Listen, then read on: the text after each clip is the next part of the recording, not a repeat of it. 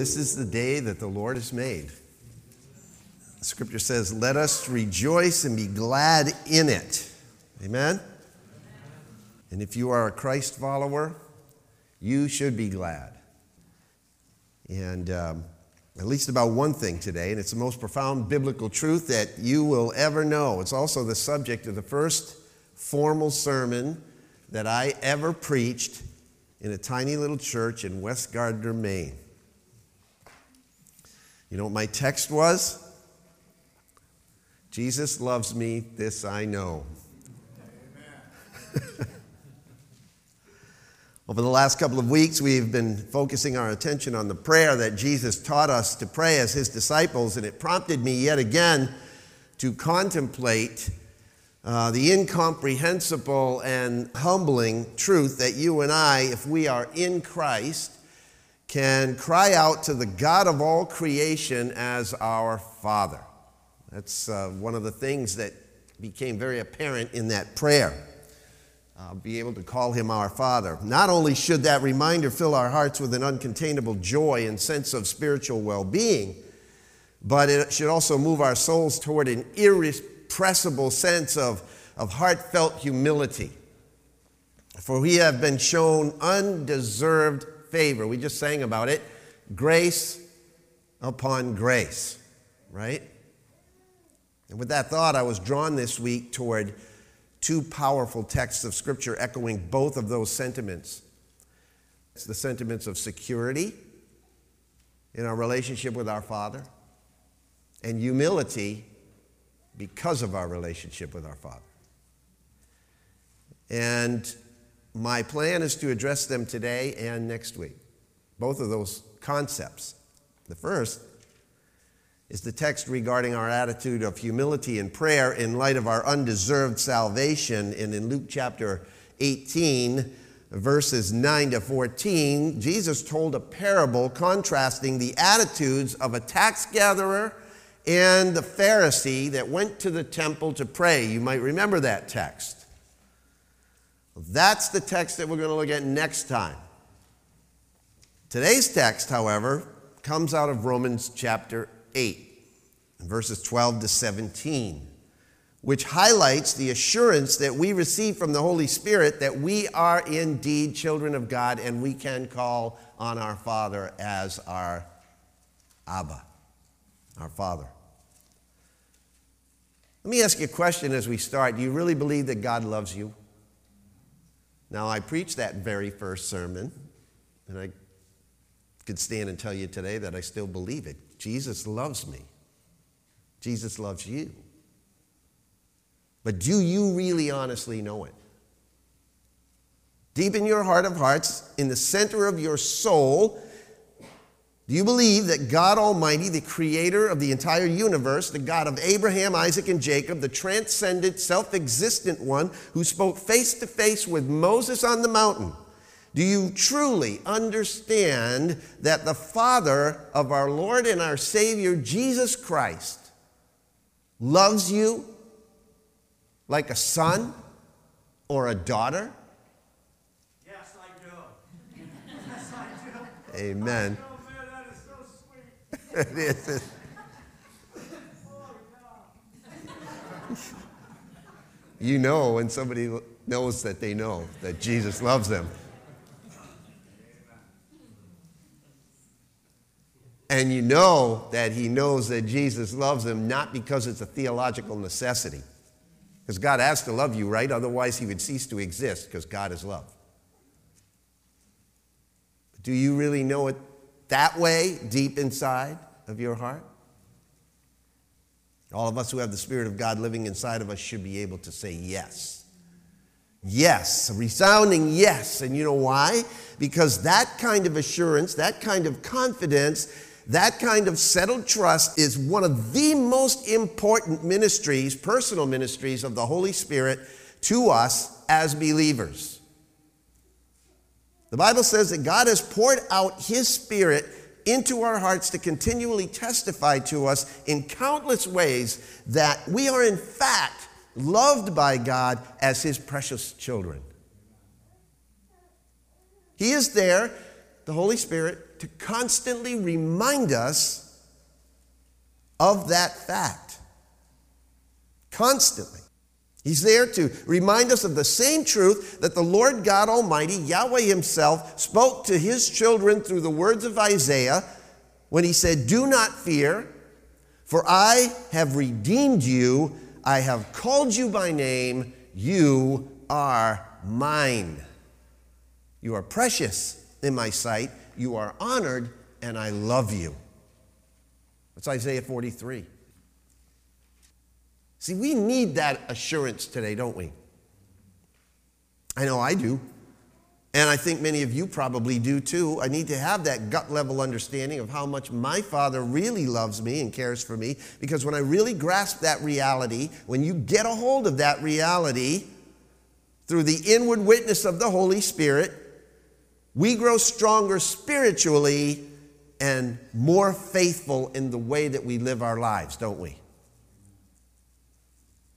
In 1 John chapter 3 and verse 1, Eugene Peterson paraphrases it like this in the Message: "What marvelous love the Father has extended to us. Just look at it. We're called children of God. That's who we really are."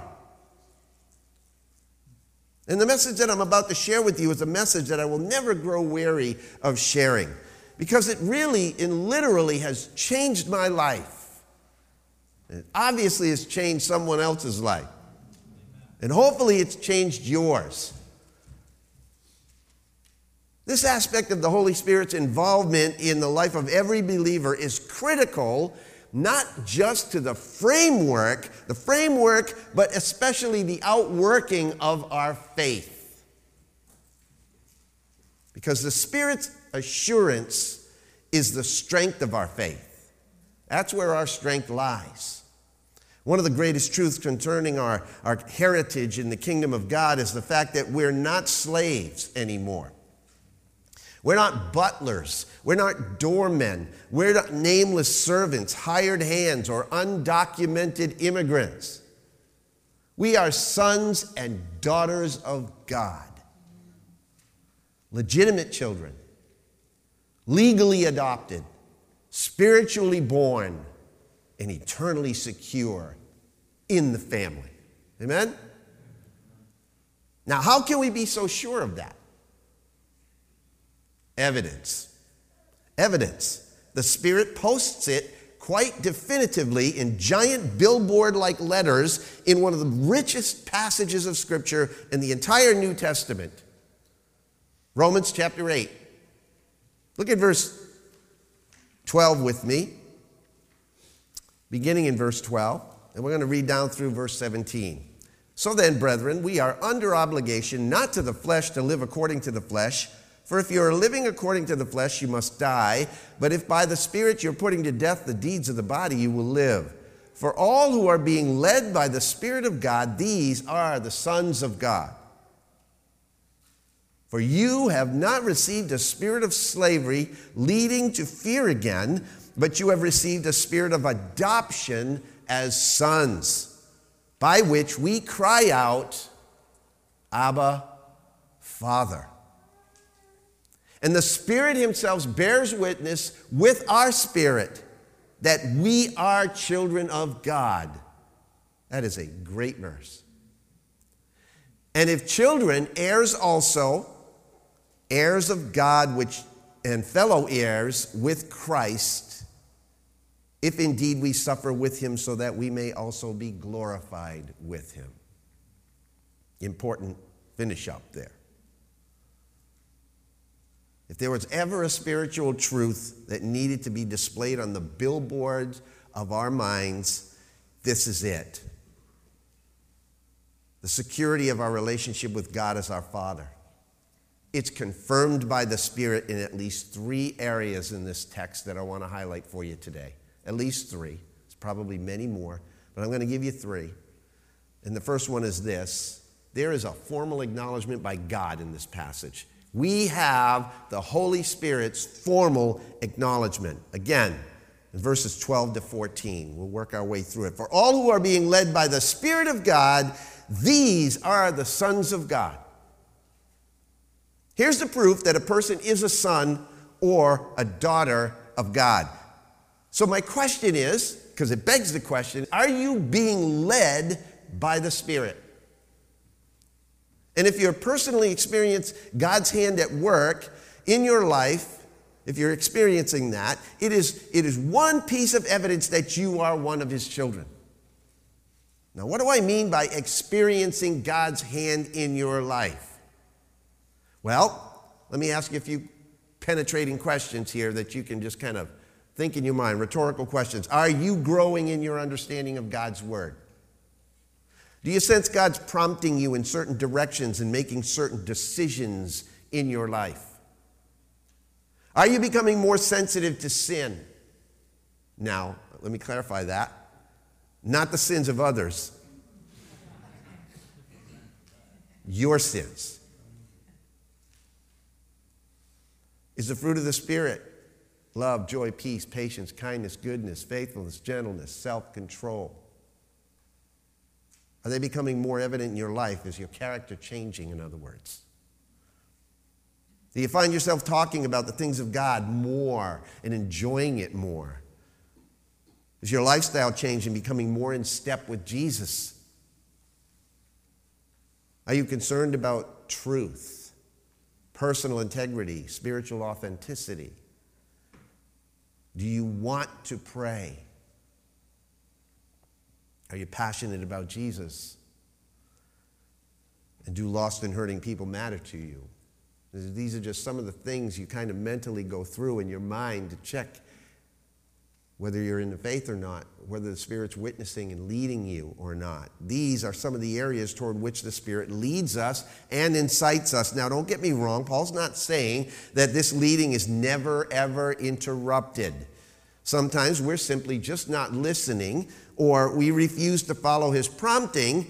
But what Paul is saying essentially here is that true believers are generally characterized by a life that is being directed by the Holy Spirit. Then a person who merely professes to be a Christian, just with their mouth, but has no reality in their life, knows nothing about this leading. They may be listening to the words that I'm speaking right now and going, I don't know what you're talking about. He or she may be outwardly moral or overtly religious and actively involved in a church even, but that doesn't prove that that person is indeed a son or a daughter of God. They must be personally manufacturing everything in themselves. They could be. Living life in their own strength. But the true child of God, however, is motivated by something other than self. They're motivated and directed by the Holy Spirit. Exactly how that happens, how the Spirit leads us, it's kind of incomprehensible.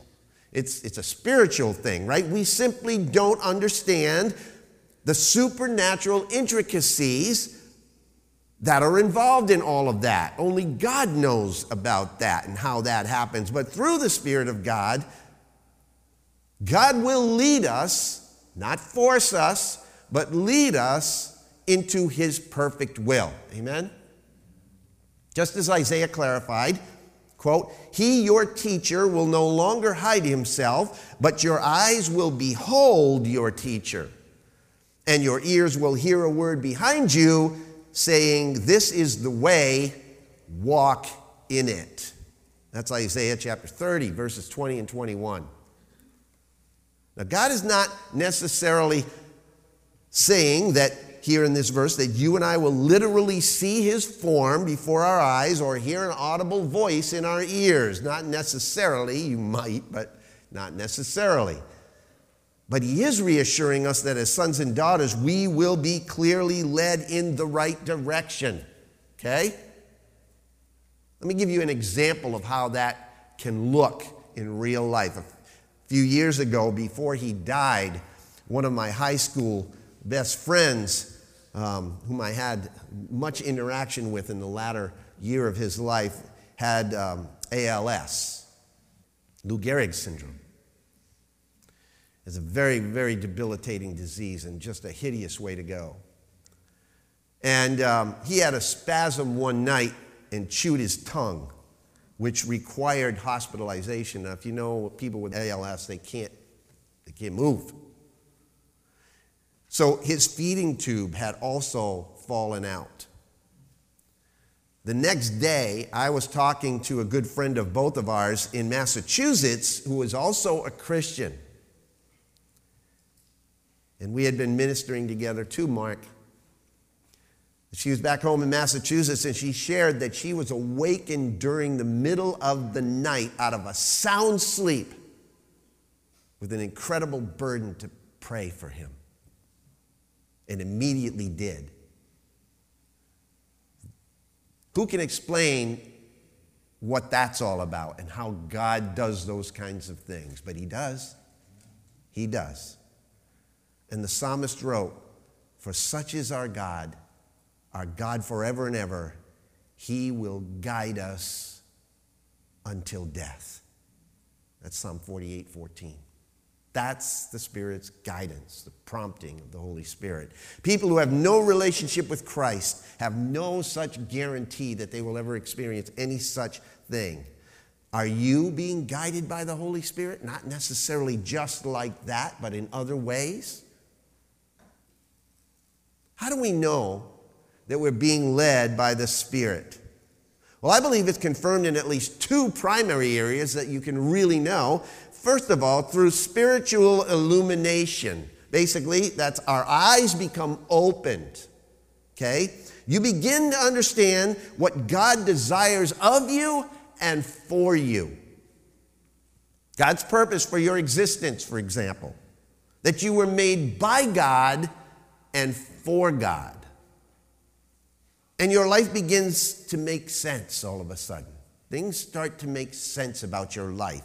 You read the Bible and you finally get it. Proverbs chapter 3, verses 5 and 6, some very familiar verses. Says, "Trust in the Lord with all of your heart and do not lean on your own understanding." And then what does it say? "In all your ways acknowledge him," and what? "He will make your path straight." Who's doing that? God's doing that. You're going to see it. Your eyes are going to become open through spiritual illumination. He will make your path straight. He'll reveal to you what your path should be. It's only by the Spirit's direction that we can understand spiritual truth. He makes God's word clear to us. A person that only professes to believe in Christ does not have that understanding. But as D.L. Moody once said, quote, "The Bible was not given to us to increase our knowledge, but to change our lives," unquote. So the second primary way that the Spirit leads us is through personal transformation. In other words, our lives get changed. Our eyes get opened and our lives get changed. Romans chapter 6 and verses 12 through 13 says it like this, "Do not let sin control the way you live. Do not give in to sinful desires. Do not let any part of your body become an instrument of evil to serve sin. Instead, give yourselves completely over to God, for you were dead, but now you have new life. So use your whole body as an instrument to do what is right for the glory of God." You understand what Paul's saying there? If you've got the Spirit of God in your life's going to change. So the question is, have there been any changes in your life? Sometimes we're not even aware of the changes in our lives. Sometimes the Spirit accomplishes those changes in our lives and we're not necessarily aware of it, and we don't find out until somebody else tells us that they notice it. Ever experienced that before? That's the best way to figure it out. When someone comes up to you and looks at your face and they say, "What's different about you? You've changed. I've been watching you." Although we're not consciously aware of his work in us all the time, he nevertheless is at work in us at all times. Amen? So when we're being led by the Spirit, our eyes become opened and our lives get changed. Romans chapter 8, look at verses 5 to 9 here for a moment. "For those who are according to the flesh set their minds on the things of the flesh, but those who are according to the Spirit, the things of the Spirit. For the mindset on the flesh is death, but the mindset on the Spirit is life and peace. Because the mindset on the flesh is hostile toward God, for it does not subject itself to the law of God, for it is not even able to do so. And those who are in the flesh cannot please God. However, you are not in the flesh, but in the Spirit, if indeed the Spirit of God dwells in you. But if anyone does not have the Spirit of Christ, he does not belong to him. Here's how it works according to these verses, right? If your life is not changing, chances are very good that you're not being led by the Spirit. If you're not being led by the Spirit, then chances are very good that the Spirit is not living in you. And if the Spirit is not in you, then you do not belong to Christ, it says in this passage. And if you don't belong to Christ, then you are not a child of God. And if you're not a child of God, well, then the next step is obvious. You need to become one. Amen? You need to become one. And that's there for the taking. You just simply have to bow your heart and your soul and your mind and all of your being to the lordship of Jesus Christ. Amen?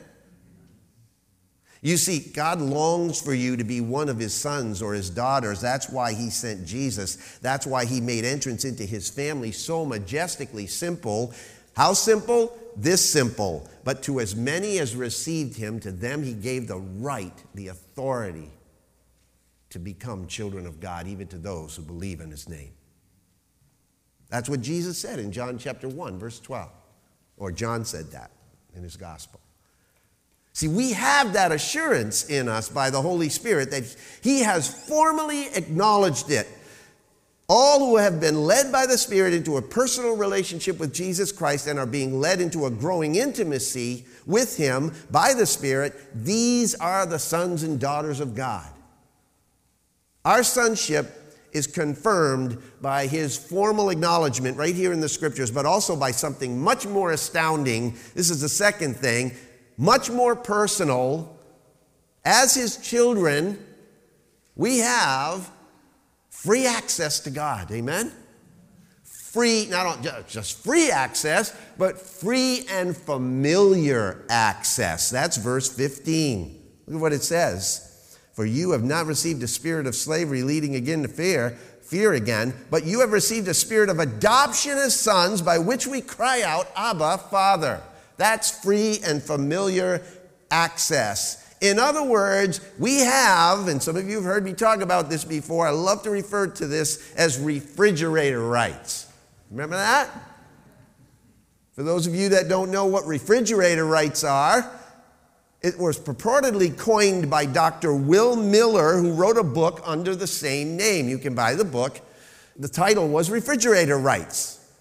But the refrigerator rights, according to Dr. Miller, defines the depth and the closeness and the intimacy of a relationship. In other words, friends with refrigerator rights can help themselves to anything in your refrigerator without asking permission. How many people do you know that can open your refrigerator without asking permission first? Presumably, this would include all who live with you, like your kids, I would hope. But are there others? Among your friends and acquaintances, how many are so at home, when in your home, that they can raid your fridge without asking you first? Just get in there and eat your food, drink your drinks. The people in your life with whom you share refrigerator privileges, let me tell you, they are different than casual relationships, aren't they? Aren't they? They are people who are essentially have become family to you, and even more than family. One of the richest truths in all of Scripture is the fact that we have been adopted by God into his family as adult sons and daughters. Verse 15. We possess all the rights of children in the family, all the privileges, all the benefits, all the blessings, and all the responsibilities of a member of that family. In other words, you're like an heir.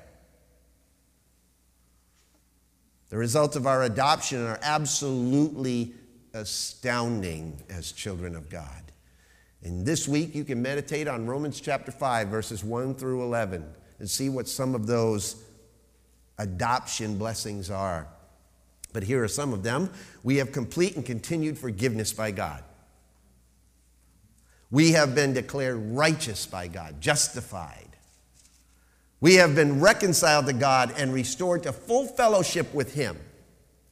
We can enjoy undreamed of freedom, unconditional love, and unlimited grace, as well as possessing an undeniable set of responsibilities and the experience of Christ-like suffering. That's all part of that, being part of the family, right?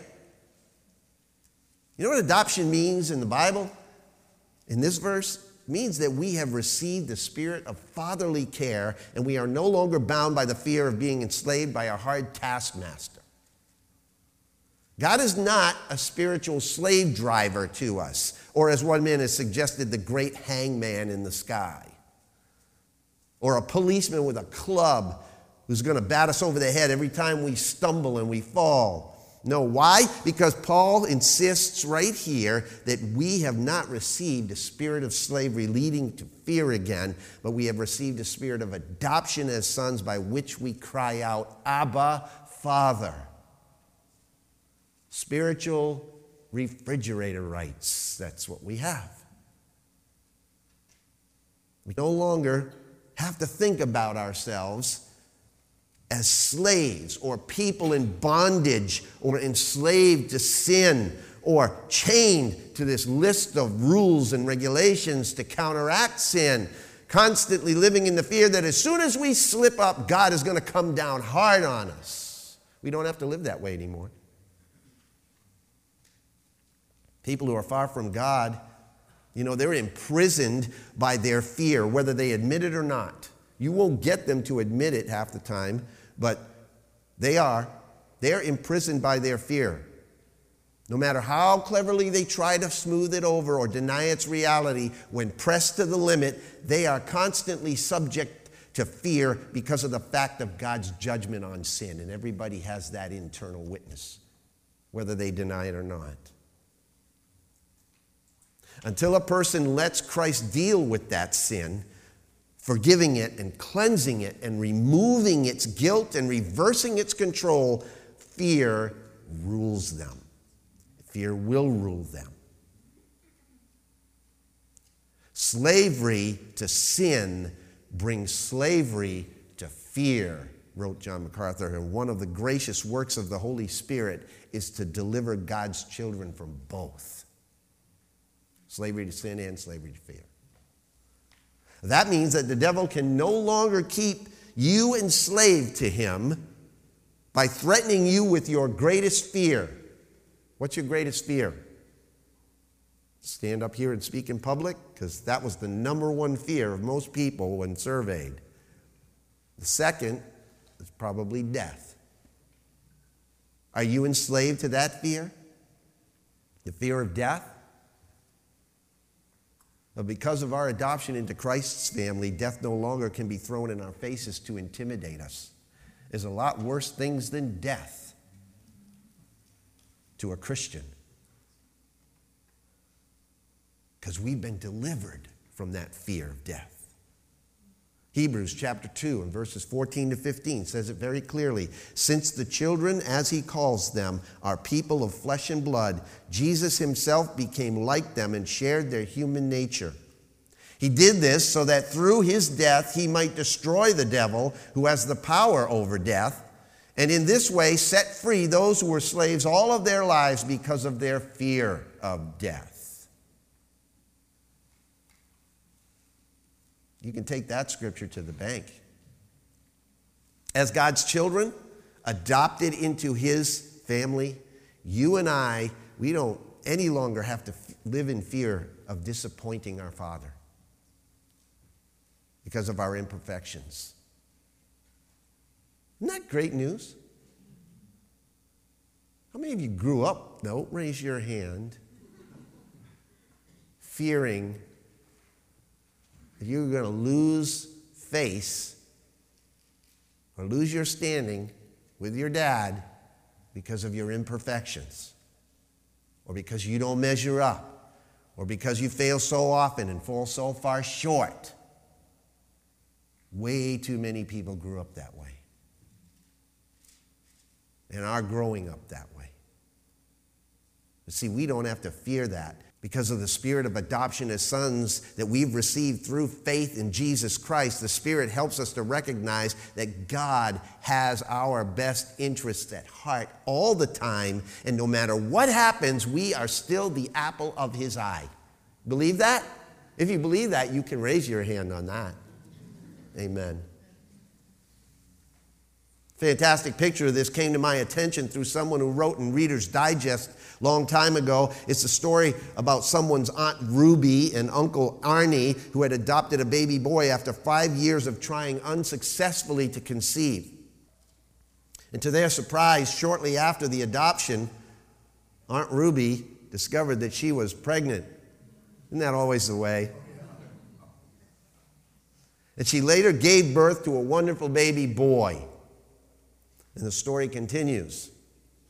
One day when the two boys were 8 and 9 years old, the teller of the story was visiting Aunt Ruby, and a woman in the neighborhood came to visit. And observing those two children at play, the woman asked, "Which boy is yours, Ruby?" Aunt Ruby replied, "Both of them." The caller persisted, "No, but I mean, which one is adopted?" Aunt Ruby didn't hesitate. In her finest hour, she looked straight at the guest and she said, "I've forgotten." See, when we're adopted as God's children, we become the object of His care and protection. He forgets all about our past and sees us as one of the family. Why? Because He's our Abba, as it says here. Not just our Heavenly Father, but our Abba.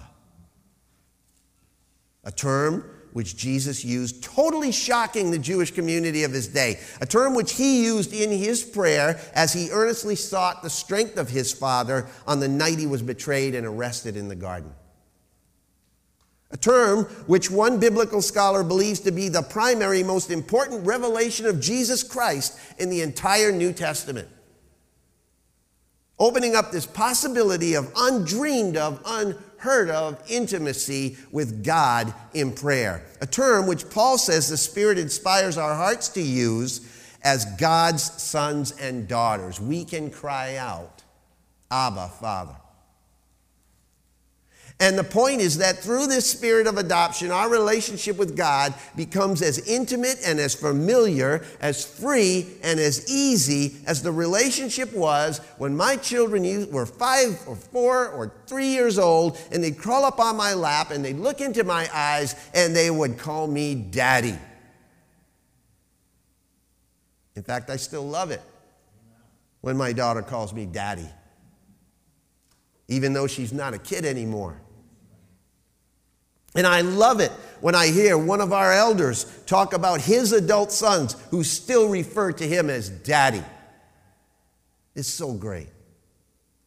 Now, I've done a bit of reading on this subject about that whole terminology about Abba and Daddy and all this. And to be linguistically accurate and honest, I must tell you that many scholars have argued against the fact that the Aramaic term Abba, used only 3 times, by the way, in the New Testament, and only once by Jesus in Mark chapter 14, verse 36. They argue against the fact that it's a childlike term meaning Daddy, linguistically. It is actually more akin to an adult son warmly saying, "My Father," or "Dear Father." One scholar, James Barr, published an article in the Journal of Theological Studies entitled, here's the title, "Abba Isn't Daddy,"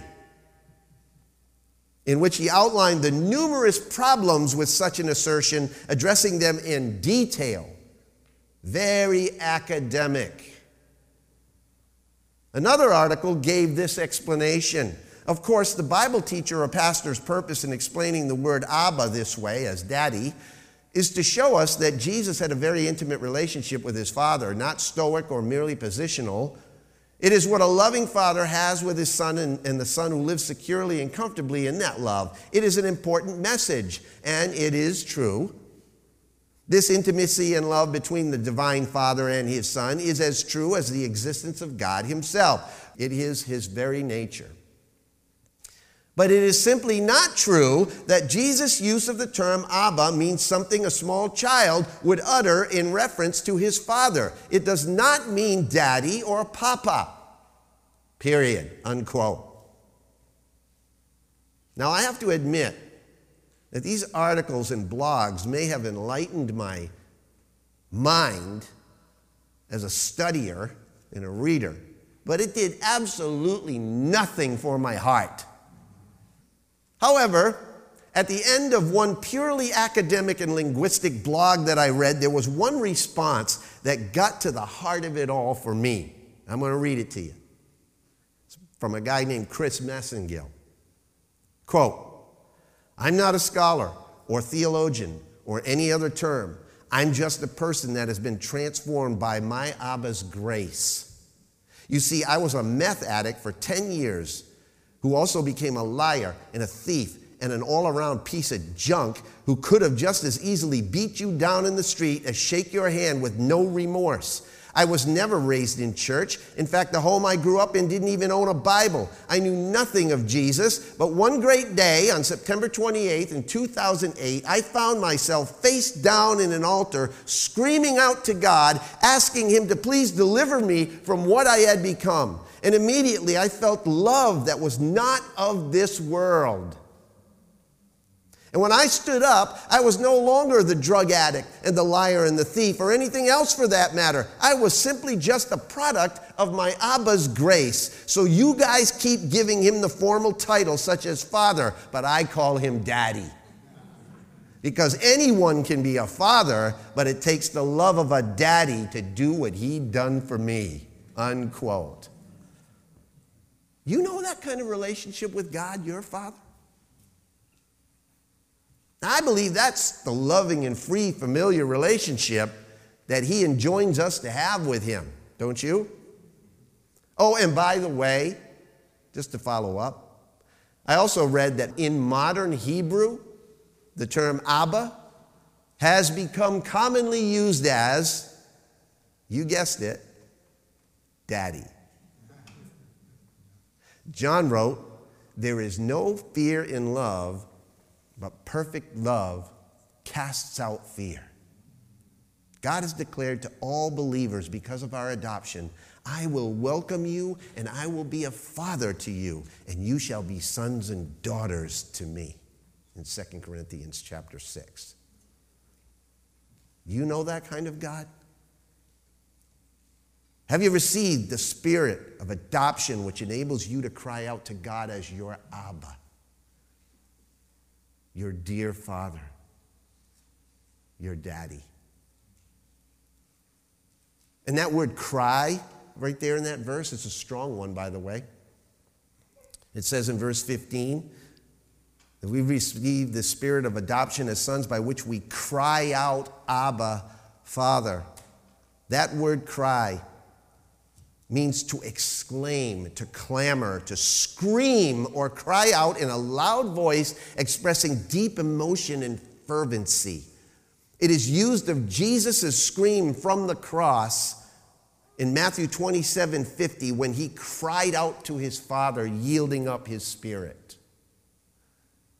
I can't even imagine what that sounded like. Can you? It wasn't just a whimper. The scripture says he cried out. R. Kent Hughes said, "It is not a reasoned cry, but a reflexive one, the cry of children." When you are in dire need, is your relationship characterized by such childlike intimacy that you can literally cry out like our kids do.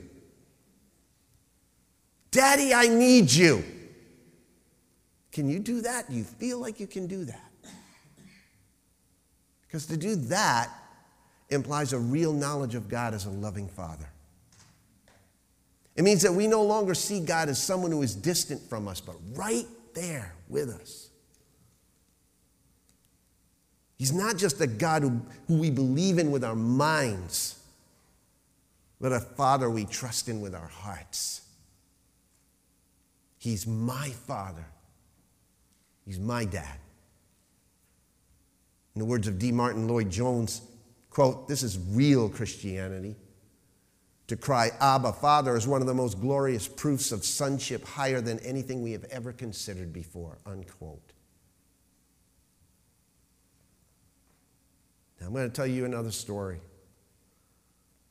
And I tell you, if I live to be 100 years old, I don't think I'll ever forget this story that I heard Brendan Manning tell in one of his conference talks on the subject, this subject of our Father as Abba, referencing a retreat that he gave in the Midwest some years ago. In his own words, he said, each night after the service, I went to this room where people came for counseling and healing prayer.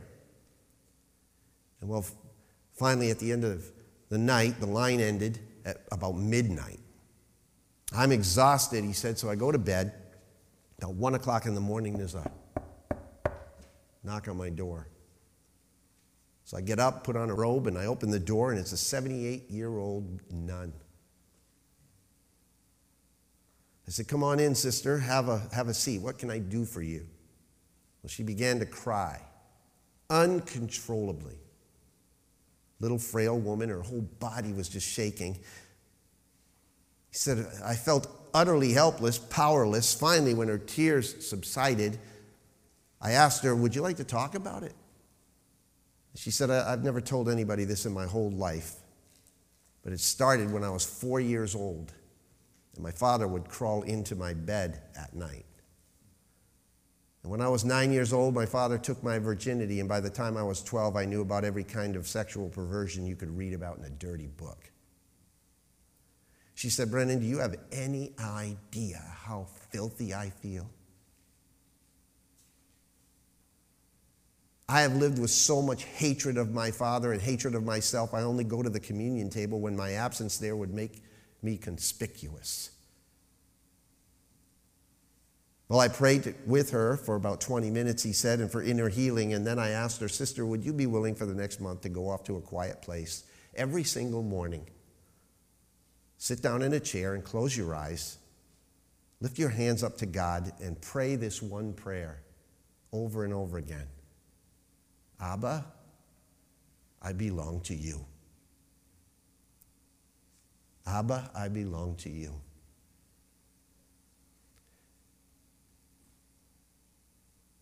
And at the outset of the course, you say it with your lips.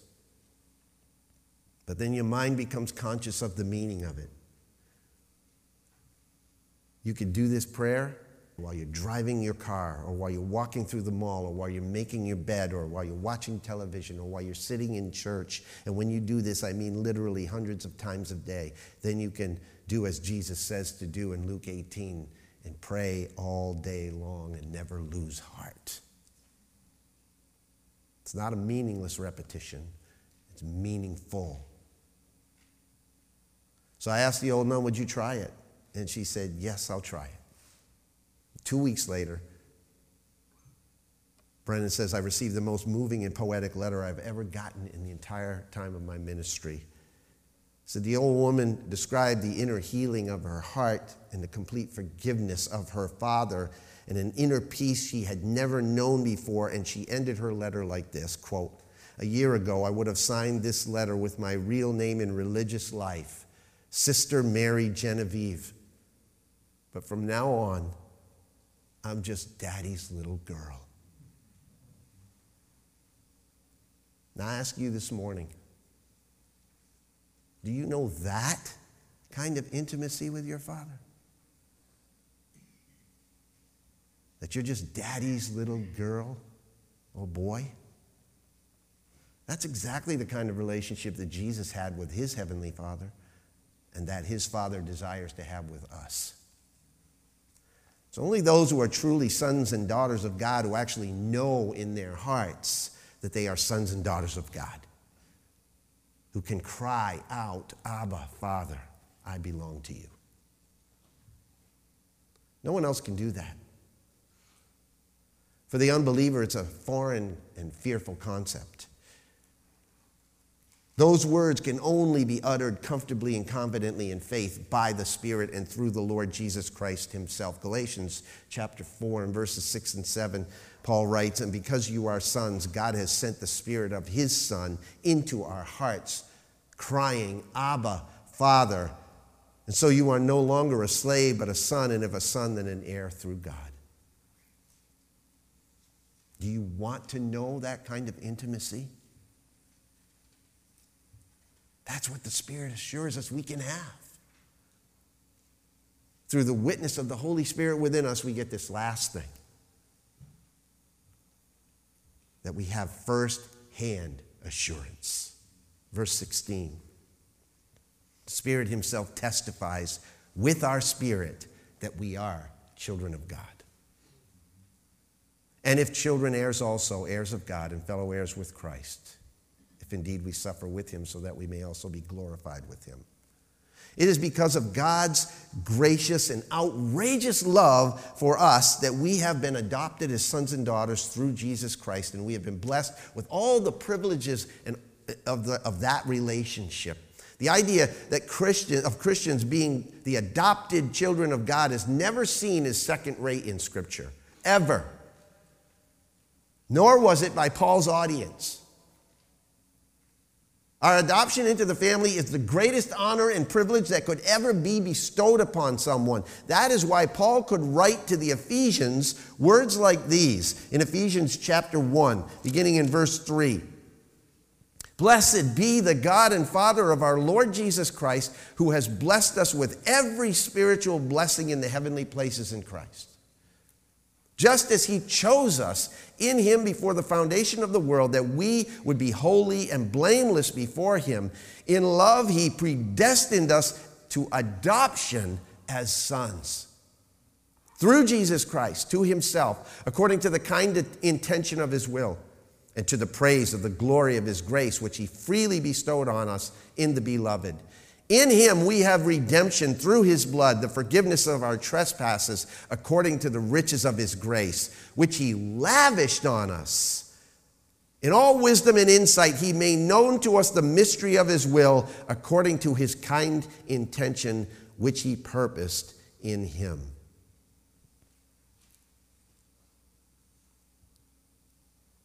I love verse 13. In him you also, after listening to the message of truth, the gospel of your salvation, having also believed, you were sealed in him with the Holy Spirit of promise, who is given us as a pledge of our inheritance, with a view to the redemption of God's own possession, to the praise of his glory. The Spirit is not only our guarantee that we are indeed heirs, but he himself witnesses with our spirit that we are children of God, Paul says. Literally, that we are in fact born ones of God. We can know that. It's not just hearsay, it's fact. My friends, take God's word at face value. In 1 John chapter 5, listen to these words beginning in verse 11. And the testimony is this, that God has given us eternal life, and this life is in his Son. He who has the Son has the life. He who does not have the Son of God does not have the life. These things I have written to you who believe in the name of the Son of God, so that you may hope that you have eternal life. Is that what it says? What does it say? Say it again? No. That we can know that we have eternal life. And not that we will have eternal life, but we can know we have eternal life. We can know that we are children of God according to the scriptures. But look at the progression that Paul says here in Romans chapter 8. We're not just children, but we're heirs. And not just heirs, but fellow heirs with Christ. That's what verse 17 says.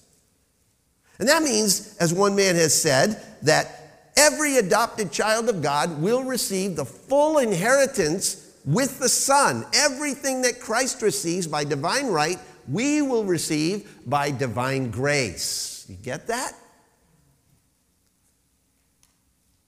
And don't forget the suffering, because that's included too. But that's food for a whole other sermon. So let me close by asking you, yet again, do you know that you're a child of God? Because God makes sure his children know that they are his children. That assurance comes from the Holy Spirit. Not just because he directs us to the scriptures that tells us about those truths, but because in some unexplainable and settling way, he confirms the witness of our own innermost being that we have been made God's children through faith in Jesus Christ. Sometimes, I'll bet some of you doubt your salvation. You may look at lack of progress or maybe setbacks or slip-ups.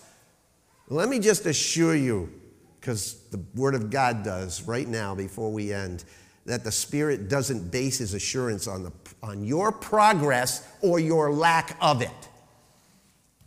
He bases it on whether or not you have been born from above. That's the basis. A true believer is no longer and never can be under God's condemnation. And we can no longer ever be separated from God's love.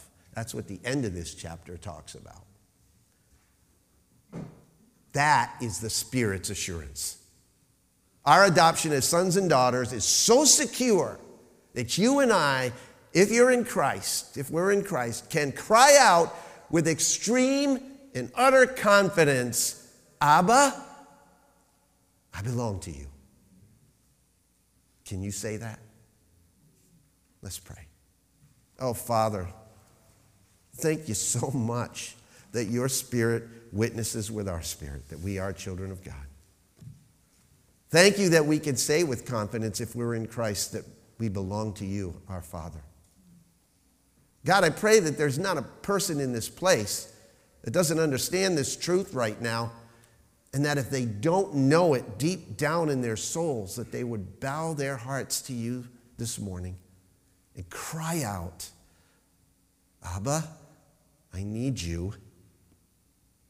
And that your Spirit would come into their lives and give them the words as they leave this place that they can recite. Abba, I belong to you.